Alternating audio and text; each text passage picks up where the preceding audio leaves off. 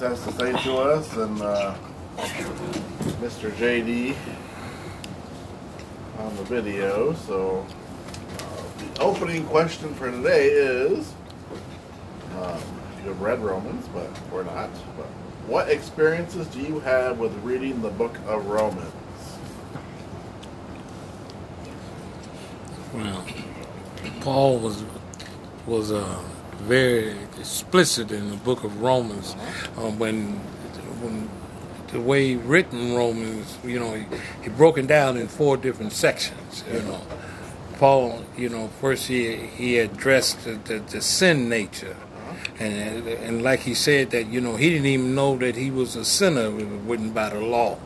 He addressed that law and grace was the issue, and and a lot of times we miss that that, that we don't want to address that you know that uh, it, we saved by grace, and, and we want to throw away the law, but the law is effective. Mm-hmm. That, that that we need the law, and then Paul wanted us to know it, it, when he moved shift shifted in the eighth chapter, but therefore there is no condemnation in those that are in Christ Jesus.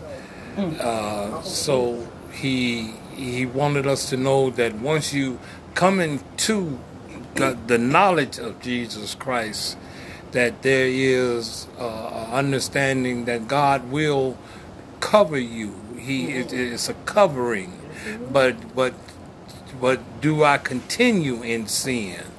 No, I do not. Uh, there is uh, awareness of sin in your life because you have the Holy Spirit now. Paul lets us know that, you know, even though, like he said, that what a wretched man that I am, who can save me but Jesus Christ? Right. I'm a, I'm aware of my sin now, and I know it's Jesus Christ Mm-hmm. that, that that can save me. But I still have work to be done because Paul Mm. let us know in the book of Romans that there's a battle going on within me. You, you know, in my members, Mm. Yes. I got something going on in me. I got to constantly stay focused in me. Uh, Romans is a very unique book. It is. It's a Yeah. it's a very powerful book because Paul starts off in the book of Romans, the first chapter, verses 15 through 25, to let to let people know that God put it in every man the knowledge of Jesus Christ, that there mm-hmm. is a God, mm-hmm. that there is awareness, that there is a living being, that mm-hmm. there is a God Almighty in heaven, that you can't lie, you can't deny that you know that there is a God in heaven. So, see, Paul got directly to the nitty gritty. Romans is one of my favorite books too. So I so could you talk. got down to the nitty gritty. I could talk about Romans Well, all it's a good day. discussion for the next several weeks. Yes. Yeah, so I'm gonna stop right there. Well, Derek said it all for me. Yeah. You know, he and I, we studied the Bible together for a week. He said it for me, but he said it for him. Yeah. Yeah. Hopefully, in the next several weeks, we can learn about this deeper Mm-hmm. relationship that we can have, and that it's not just uh, for those that are saved, but Right. Right. You, know, you got to have that relationship. So learn how to have that relationship with Christ. Mm-hmm. Uh, all right, so let's read the first 17. I almost said chapters. 17 verses. Uh, so Romans chapter 1, verses 1 through 17. Somebody want to start? Or somebody want to read it all? Or? Paul, a bondservant of Jesus Christ, called to be an apostle, separate, separate to the gospel of God, which he promised before through his prophets and the holy scriptures concerning his son Jesus Christ our Lord, who was born of the seed of David according to the flesh, and declared to be the Son of God with power according to the Spirit of holiness by the resurrection from the dead. Through him we have received grace and apostleship for obedience to the faith among all nations for his name, among whom you also are the, are called of Jesus Christ to all who are in Rome, beloved of God, called to be saints.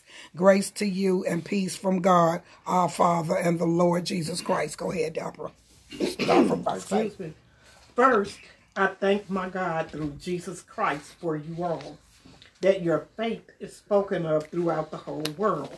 For God is my witness, whom I serve with my spirit in the gospel of his Son, that without ceasing I make mention of you always in my prayers, making request if by any means now at length I might have a prosperous journey by the will of God to come unto you.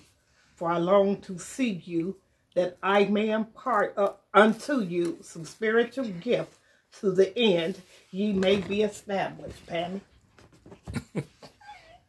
we calling on each other. Take it from there, Pammy. Oh, Would you left off? Would you left off? She starts at the, uh, 12. 12 verse. that is, that you and I may be mutually encouraged by each other's faith. I do not want you to be un- unaware, brothers and sisters, that I planned many times to come to you, but have been prevented from doing so until now, in order that I might have a? In order that I might have a harvest among you, just as I have had among the other Gentiles. I am obligated both to the Greeks and non Greeks, both to the wise and to the foolish. This is why I am so eager to preach the gospel also to who are in Rome. For I am not ashamed of the gospel, because it is the power of God mm-hmm. that brings salvation to everyone who believes, first the Jew, then the Gentile. For in the gospel, the righteousness of God is revealed. A righteousness is by righteousness that is by faith from the first to the last, just as it is written, the righteous will live by faith. All right.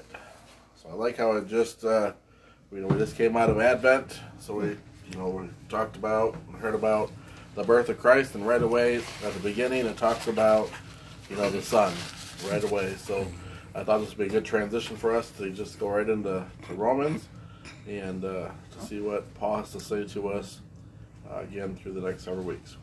All right, let's watch the video. And the first three questions on your paper um, are uh, to be looked for in the video. So, who is the primary audience Paul is addressing? Most of us have probably guessed that already, but um, why did Paul want very much to see those in the Rome church? And what three words does Paul use to show his contentment, or his commitment, sorry, to getting the gospel to Rome? So the first three there, what to look for in the video.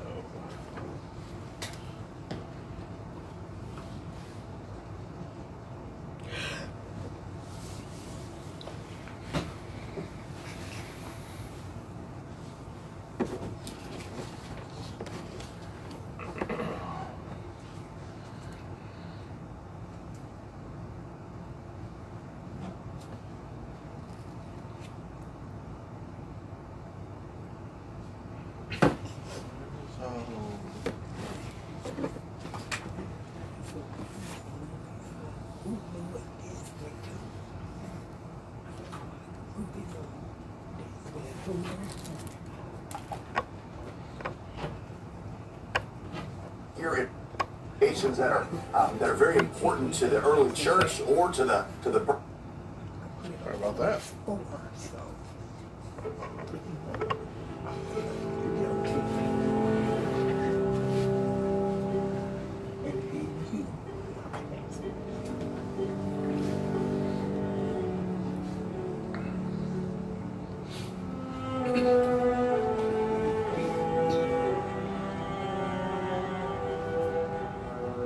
welcome you to the study of what many regard to be the most important book ever written on the Christian faith, the book of Romans. Filmed on location right here in Rome, at locations that are um, that are very important to the early church or to the to the birth of the faith itself. Many great Christian scholars throughout history have felt that, that Romans is the main and most important thing to study in the Bible. Martin Luther said that Romans was the most important part of the New Testament and that its central premise justification by faith alone was the doctrine on which the church rises and falls. St. Augustine in the, in the 5th century said that in Romans, all the shadows of his doubt were dispelled. Did you know? Study of this book has been behind almost every major awakening in Christian history. Study of this book launched the, the Protestant Reformation in the 16th century under Martin Luther and John Calvin. Um, study of this book launched the Great Awakening with Jonathan Edwards and John Wesley. It was study of this book that ushered us into the era of modern missions. In the book of Romans, Paul lays out a logical case for why the gospel and the gospel alone is the answer to humanity's problems. And he shows us what the implications of the gospel are for, for every area of our lives. Did you know that Paul's logic in this book is so meticulous that for the first hundred or so years of the Harvard Law School, first year students were required to work their way through the book of Romans because of the careful way in which Paul builds his argument. Romans is the clearest, most in depth look at the gospel in all of Scripture. But, and here's where most people miss the boat the book is not just written to explain the gospel to unbelievers, it's primarily a book written to Christians to take Christians deeper into the gospel. Okay. First answer. Look at Paul's opening greeting there in verse 7. It says, To all who are in Rome, loved by God, called as saints. Who's he writing to? He's writing to the saints. Many Christians assume that the gospel is only for unbelievers. They assume the gospel is just the entry right into mm-hmm. Christianity, the prayer that we pray to begin the Christian life, the ABCs of Christian faith. But Paul is going to show us that in the gospel are not only the resources to begin the Christian life, but also the resources to grow in it. It's not mm-hmm. just the ABCs of Christianity, it's the A through Z. In Romans 1:16, Paul says the gospel is the power of God unto salvation. Not contains the power of God or channels the power of God, but is itself the power of God. Consider this. The gospel is the only thing in the New Testament, other than Jesus himself, that is referred to directly as the power of God. You know, Rome was a place obsessed with power. You can feel their pride in their military and, and political machinery. These massive buildings, uh, never before heard of architectural feats. They just they just scream power. But this was a new kind of power that Paul was speaking of to the most powerful city, most powerful empire of its time. He's talking about the power of God unto salvation, the power to forgive the sinner, the power to heal his sin sick heart, which Rome, for all its grandeur, could not touch. Here's what the book of Romans teaches to Christians it's only by going deeper into Jesus do you gain more power for the Christian life. You see, the gospel is not just a diving board off of which we jump into the pool of Christianity. The gospel is the pool itself. Or to use mm-hmm. Martin Luther's example, the gospel is like a well. You don't get the best water from a well by widening the circumference of the well. You get the best water by going deeper into the well. Right. The same thing is true for the gospel, Martin Luther said. You want the, the, the best and the richest water. It's, it's not by going wider, but by going deeper. Interestingly, Paul has a very practical problem that he's trying to address in his letter to the Romans, and that is the division of, of Jews and Gentiles in the church of Rome. You see, the original church had consisted of Jews and Gentiles, with mostly Jews being in leadership. And so the church basically had Jewish customs and Jewish viewpoints on various social issues and used Jewish style music. But then Emperor Claudius ordered all of the Jews, Jewish Christians included, to get out of Rome. You can read about this, by the way, in Acts um, 18, the first couple of verses in that chapter. Well, after five years, the Jews were allowed to come back, and so they rejoined the church. But now, having been gone five years, the Gentiles have been running the church by themselves um, for nearly five years. You can imagine the trauma that, that this created. I mean, what would that be like at your church? You know, you, the people who are in leadership leave and they come back, and people from some other culture have taken over, and now they're trying to get along again. Paul's going to show them why in the gospel, and the gospel alone is the power to create a new community based on a new humanity where former enemies and former rivals love each other and, and historical adversaries can get along and, and how they can learn to be in, from different cultures and diverse places, they can learn to be one people in Christ. In verses 14 through 17, Paul explains to the Romans he's writing to why he's so committed to getting the gospel there, even though it would likely cost him his life. In- In these verses, he uses three very powerful words to describe his commitment to the gospel. In verse 15, he says, I am eager to bring the gospel there to Rome.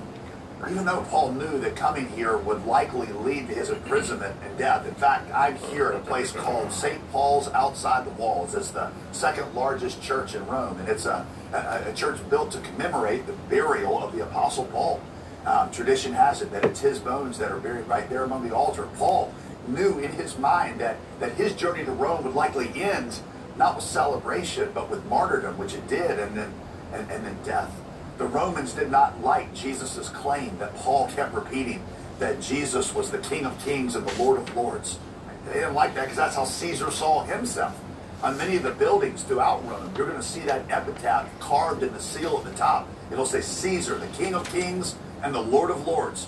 Jesus' claim was viewed as a threat, and likely Paul repeating Jesus' claim was going to cost Paul his life, and Paul knew that.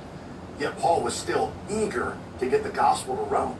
And that's because he believed Jesus could provide something that Caesar could not. And that is the forgiveness of sins and the power of, of new life, the power of, of life after death.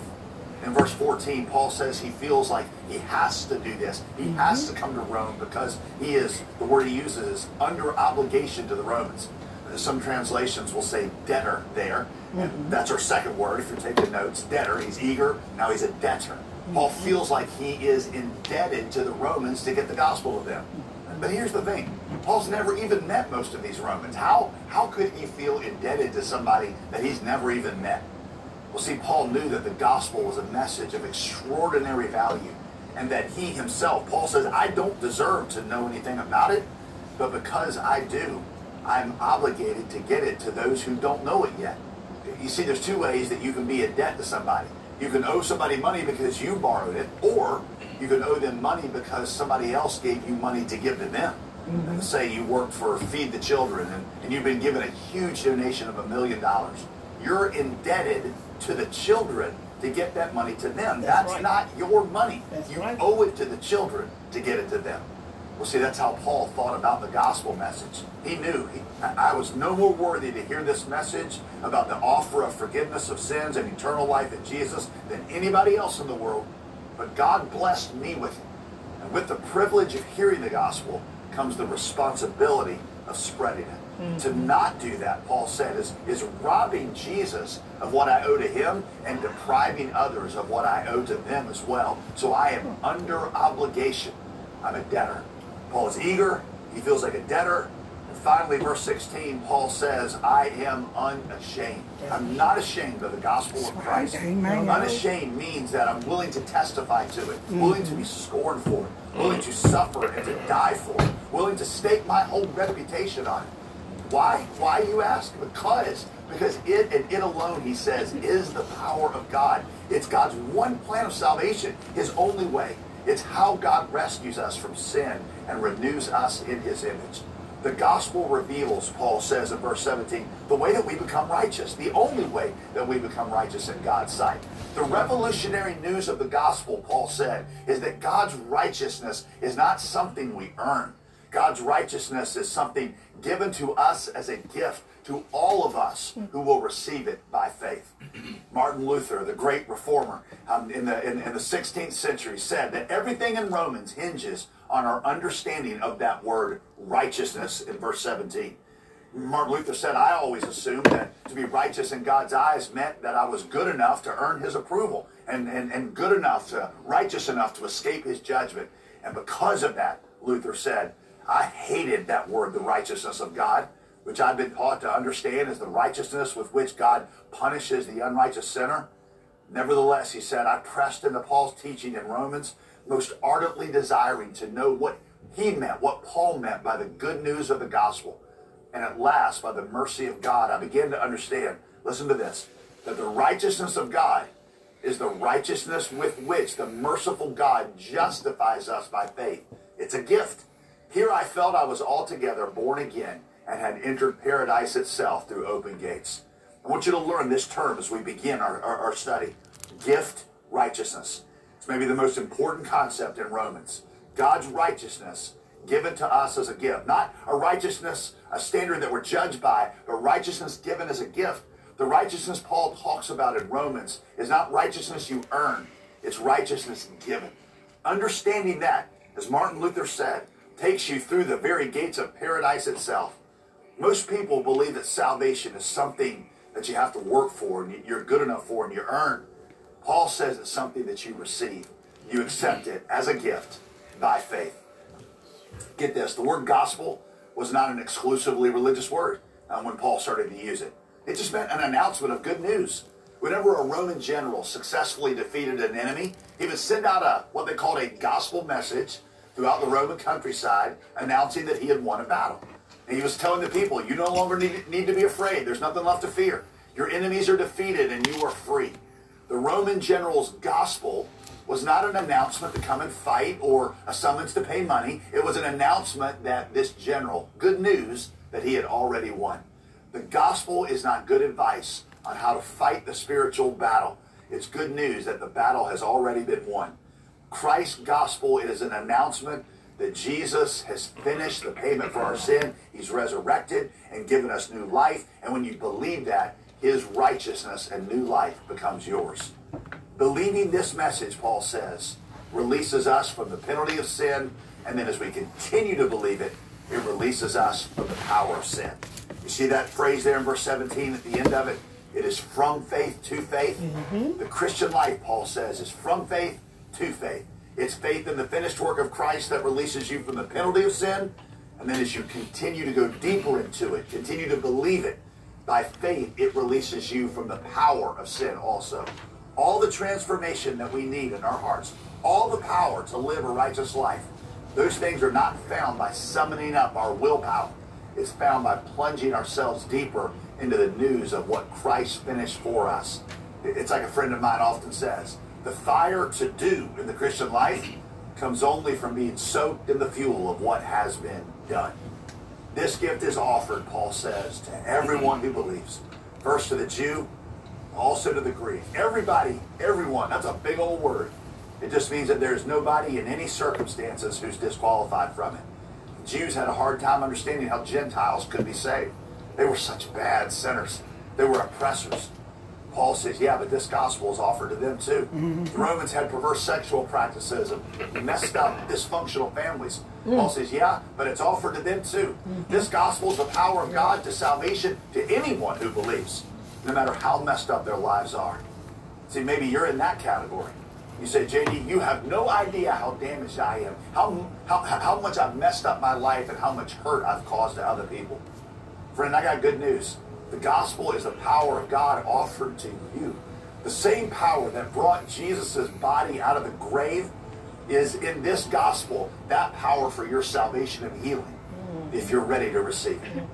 No wonder Paul was eager to get this message to Rome. So, my question for you as we begin is this Have you received this gospel? Are you unashamed of it?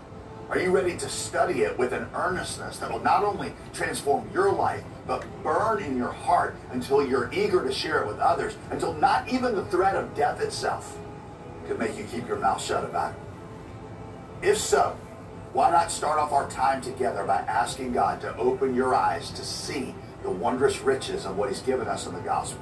The fire to do in the Christian life is going to come only from being soaked in the fuel of what has been done.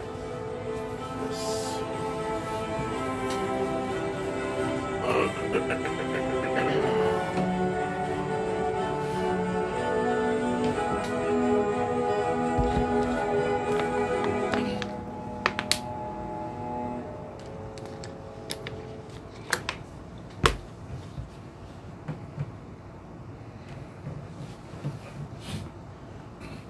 who's the primary audience?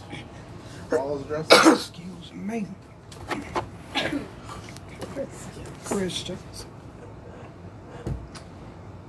And why why did Paul want very much to see those in the Roman church?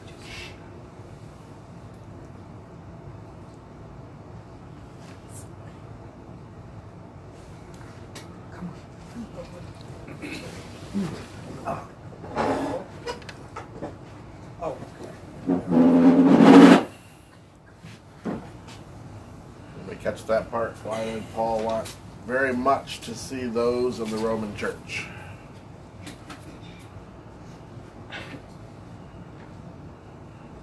He wanted, He wanted them to to see grow, how right? faithful the people were. Yeah, he wanted to bring them the gospel. yeah. Bring the gospel and wanted them to grow. The only way they can grow is to be in the church, learning the word, hearing the word, hearing the gospel, being taught. Mm-hmm. And did we catch all three words? Eager, Yes. debtor, and not ashamed. Not ashamed. I want to add one more word Sure. because uh, knowing how Paul got to Rome, yeah. he, it, it was Paul's destiny. Yeah. He, uh, uh, because he was dedicated to his cause. Because Paul never, he, he didn't have to go to Rome. Uh, Because, because Paul could have been set free. Yep. because Paul, you know, he said that that Paul went there, and and you know he got there, uh, knowing that he was going to be in be in chains, but Paul went there in chains. That's how he got to Rome. He was already locked up. And Paul could have been set free because Philip told him if he had not appealed to Augustus Caesar, he could have been set free. But Paul appealed to Caesar to get to Rome. He did everything he could to get to Rome. So uh, he was dedicated and and determined to fulfill his his destiny to preach to the Roman church. Right. He wanted to preach to Rome. He wanted to get to Rome by any means necessary, and he put himself in that position to get to Rome. Yeah. A plan set in motion. hmm Yes. So JD opened this session by saying that in Romans, Paul makes a case for why the gospel is the answer to humanity's problems. What are some of humanity's most important problems today? This question's not on your paper, but What was the question? what what are some of humanity's most prominent problems today? Um, So if Paul was here today, if he was in coming to the portage, what are some problems that he would address? uh, some of the main problems that still exist today is racism, and, and it's a lot of it around here. Yeah. Uh, money, the things that people will say and do and accept for money is absolutely horrible. And, and you know, I always say my motto is uh, some things are not worth it. Right. Some of the things that you go press, it's not worth it. And I hear a lot of people when we're in church and they're, they're discussing idols, but money can become an idol Oh to them. Definitely. Mm-hmm. That's idolatry right there. So, you know, people have to work on it because I don't care anything about money. I worked 40 years to maintain being poor. Yep. I'm still poor, but I'm not destitute. Uh-huh. So that's God right there. Yep. I'm not destitute. I'm poor. I eat every day. It might not be mm-hmm. what I want to eat, Yep. I hear you. But I eat every day. I had a chicken patty sandwich last Hey, night. I know that's right, honey. I have gotten up and made me a toast and eggs, yep. you know. But I had something to eat. You that in the know, and- but those, those, those are some of the main things right there to me. Don't feel bad. That- I eat that I a lot see. of waffles. Waffles. I eat a lot of waffles. Do you? Yeah, I like. I'm a pancake girl myself. Yeah. yeah. My daughter likes to make them and feed me. See? but yeah, those those are some of the three uh, main problems that I see are important today. He, he would have to address the, you know, the politicians. Oh yeah. He would have to uh, address the school issue with uh, the homosexuality, the alternative lifestyles that they put upon the, the children, the, the, the taking out God out of the school systems. Uh, he would have to address the uh, the lack of uh, leadership with the children, they- them themselves. You know, uh, he would have to address uh, uh, the, the churches coming together. Uh, standing up together for Christ Jesus because the, the church itself has taken uh, Christ out of the church. We have uh, uh, nominated uh, homosexuals to be bishops and and uh, and, and, and different denominations and uh, have lesbians. Um, being pastors in different denominations and things of that nature. So Paul would have to address the the, the follies of uh, the destiny of the church itself, but it, it would also be in accordance with what the Word of God has written, Right. Mm-hmm. because the Bible has written these things was going to come to pass. So he would have to be also preaching that we have to be getting ready mm-hmm. for the coming of the Messiah. Right. Mm-hmm. So Paul would have to also be preaching that we would have to be be on alert to be getting make sure that we are saved. You know, letting the people know that salvation is at hand, that God is is, ready to come back. And if if he was preaching, you know, Paul would be adamant about get saved. That, that, that's what he would be adamant about. Make sure your salvation is at hand. That's right. But you know what, Yeah, Be um, saved. You know what, Reverend Hill? They also have to go after these lawmakers because our laws are supposed to be governed By the Bible. by the Bible. Mm-hmm. And these lawmakers, these presidents, and don't get me wrong, because I love me some Barack Obama. That's what people Barack call Obama. Barack Obama. I love me some Barack Obama, but there are things and laws that were passed by him that I do not agree with. Yeah. I don't think two men should be able to marry each other. Mm-hmm. I don't think two women should be able to marry each other. That's horrible. And I And don't, so now I don't think that law. if you choose that you want to be a woman, if you're a man, that you should have the right to go in the women's bathroom. And Obama made that an open thing that they could do it. And see, but And that's why I said send them, send them in there with your daughter and your wife. Come on now, because uh, uh, from my understanding, before they even give you that sex change, you have to live two or three years dressing up as a man or a woman. You walk in that bathroom on me and pull out a penis. But I'm gonna Bet tell y'all you, won't but and yet still, and yet still, God command us to mm-hmm. love them. Yeah. He just wants us to hate the sin mm-hmm. because mm-hmm. God hates sin. It's a sin He hates. I talk to many of lesbians and homosexuals and say, "But why God hate us? Or why did He destroy Never Sodom and Gomorrah?" I said He didn't destroy Sodom and Gomorrah because of just homosexuality. Destroyed it because of the sin That's that right. was there. That's right. Because of the sin that was there. I mean, he had murderers, drunkards, all of those. Mm-hmm. But but some people do only look at it Mm-hmm. as it's addressing Homosexuals. homosexuality, and it's not. It's not. He he tore it up for all of that stuff. Mm-hmm. Uh-huh. So I can see Paul shaking his head and pounding Yeah. his fist and beating beating his head against the wall and stressing, Uh-huh. you know. But yeah, he would have a lot to uh, a lot to preach about, right? Yeah. Yes. So looking at the beginning of the, the book, Paul has a lengthy greeting. Who is Paul addressing his letter to? Well, he addressing his letters to the Christians in in, in Rome. Yes. it's written to uh, Christians. uh, Yeah. in Rome to the to, to the with small gathering Yes. that, that that's in Rome. There, the Mm-hmm. church that, that that's in Rome, because he's trying to get there. Right. Uh, uh, he didn't know if he was going to get there when he wrote the letter. He he's, he's fighting his way there. He didn't know how he was going to get there at the time that he wrote it, Yeah. because he he was he he wrote it from prison. Yeah. That's one of his prison epistles. Yep. Uh, so he didn't he didn't know if he was going to get there. How he wrote it as a letter of encouragement and a teaching, in fact, but he didn't know how he was going to get there. He didn't know if he was going to get out of prison that time. Right.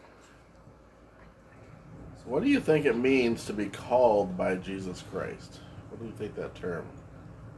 What do you think it means to be called? God, God equips us, e- each one of us with gifts. We have, all of us have the mm-hmm. Holy Spirit, and the Holy Spirit gives us gifts. So each one of us has a gift, a talent that God gives us that we can use for kingdom building. But then there's a calling. And that particular thing as a calling is God has placed you in a particular thing mm-hmm. that you are to do. God said, This is for you to do, and you only. God told Abraham that I want you to do this particular thing because his father failed to do it. His father was supposed to go and be the one that done this particular thing. But his father stopped in a particular mm-hmm. place and died there mm-hmm. because he wouldn't go no further. So he called Abraham to do it. He brought him to do it, to go further with it and keep on going. Just like Moses had a calling on his life mm-hmm. to continue to do what he was called to do. David had a calling on his life. A calling is when God sets you out on a particular mission that you need to fulfill. Now, once He called you to do a thing, He has equipped you to do it. Yeah. Now, you cannot fulfill it, and your life will be in shambles. Yes. You will Yeah. be, you, your life will be a terrible sight to see because you're going to die in mess and misery Mm-hmm. because you didn't go to the fulfillment for which God, God called has you to do. called you to do. He has equipped you to do a thing. He called you to do it, and you will have the. That don't mean that you're gonna have riches. Right, It don't that's right. mean you gonna have the big mansion, the big house. It just means you're gonna have enjoyment mm-hmm. in this particular Fulfillment thing, of- fulfillment mm-hmm. and and peace with God. Mm-hmm. And that's where you need to have your life is peace between you and God. And God will open doors for you in what he calls you to do. Amen. Does equip us. I can testify to that. Yep, it's the truth. Well, how do some people um, know when they're called and know what it is that God has for them to do? Because, see, me myself, let me finish, babe. me myself, I ask God to come into my heart because there are times that uh, it's just been a lot of malice in my heart because I've been good to people and they want to tear me down. But my sisters say, pray and let God handle it. And sometimes it's hard to do. But I ask God to show me the way. And I'm one of those people that when He shows it to me, I take His word. A lot of people ask God to show them the way. And if it's a way that they don't want to see or don't want to do, then they don't they don't want to do it, and that's why they have a problem. But if He shows me, whether I want to see it or not, I'm I'm gonna go by what He showed me. That's what I'm. So how do we, you know, know? Well, number one is uh, having a relationship with God. When the Holy Spirit lives inside of you, you'll know because it convicts you. I could go to want to do Okay. something wrong or say something wrong or be somewhere wrong or drink or eat something wrong. The Holy Spirit will convict your heart. God will speak to you in a way that you don't even understand it, but He just will- you your gift that God give you. A lot of people say I don't know, but read enough Bible, pray enough, and speak to God enough, and God will show you what you're supposed to do. Oh yeah, yeah. And, some people He give many gifts. He give more than one. and and your calling will reveal itself Mm-hmm. by his by its own direction mm-hmm. and with with see you have to understand that a calling is not something that that you can push yourself into pick and choose. Right, that, right. that, that, Okay. that you want to do this Right. Nine time out of ten a person just calling is something that they don't want to do. Right. This is not something that you normally say that I'm want to do. This is not something that you say I'm good at. This is mm-hmm. not something you say, hey, just wake up one morning, Right. hey, I'm a I'm a great truck driver, so my uh-huh. calling is I'm gonna be a truck driver. Uh-huh. Uh-huh. You know, this is not something that you that that, that, mm-hmm. that you say, hey, i this is mm-hmm. something I want to do for God. No. A calling gonna be something that you nine times out of ten is uncomfortable in doing. Mm-hmm. God is gonna take you out of your comfort zone and place you where He wants you, where He can use you because He gonna use all of your past mm-hmm. experiences, all of your past deeds that He's gonna take from you mm-hmm. and put you in a place where all of that stuff gonna be used. The same way he did with Joseph. Mm-hmm. You remember the story of Joseph? Mm-hmm.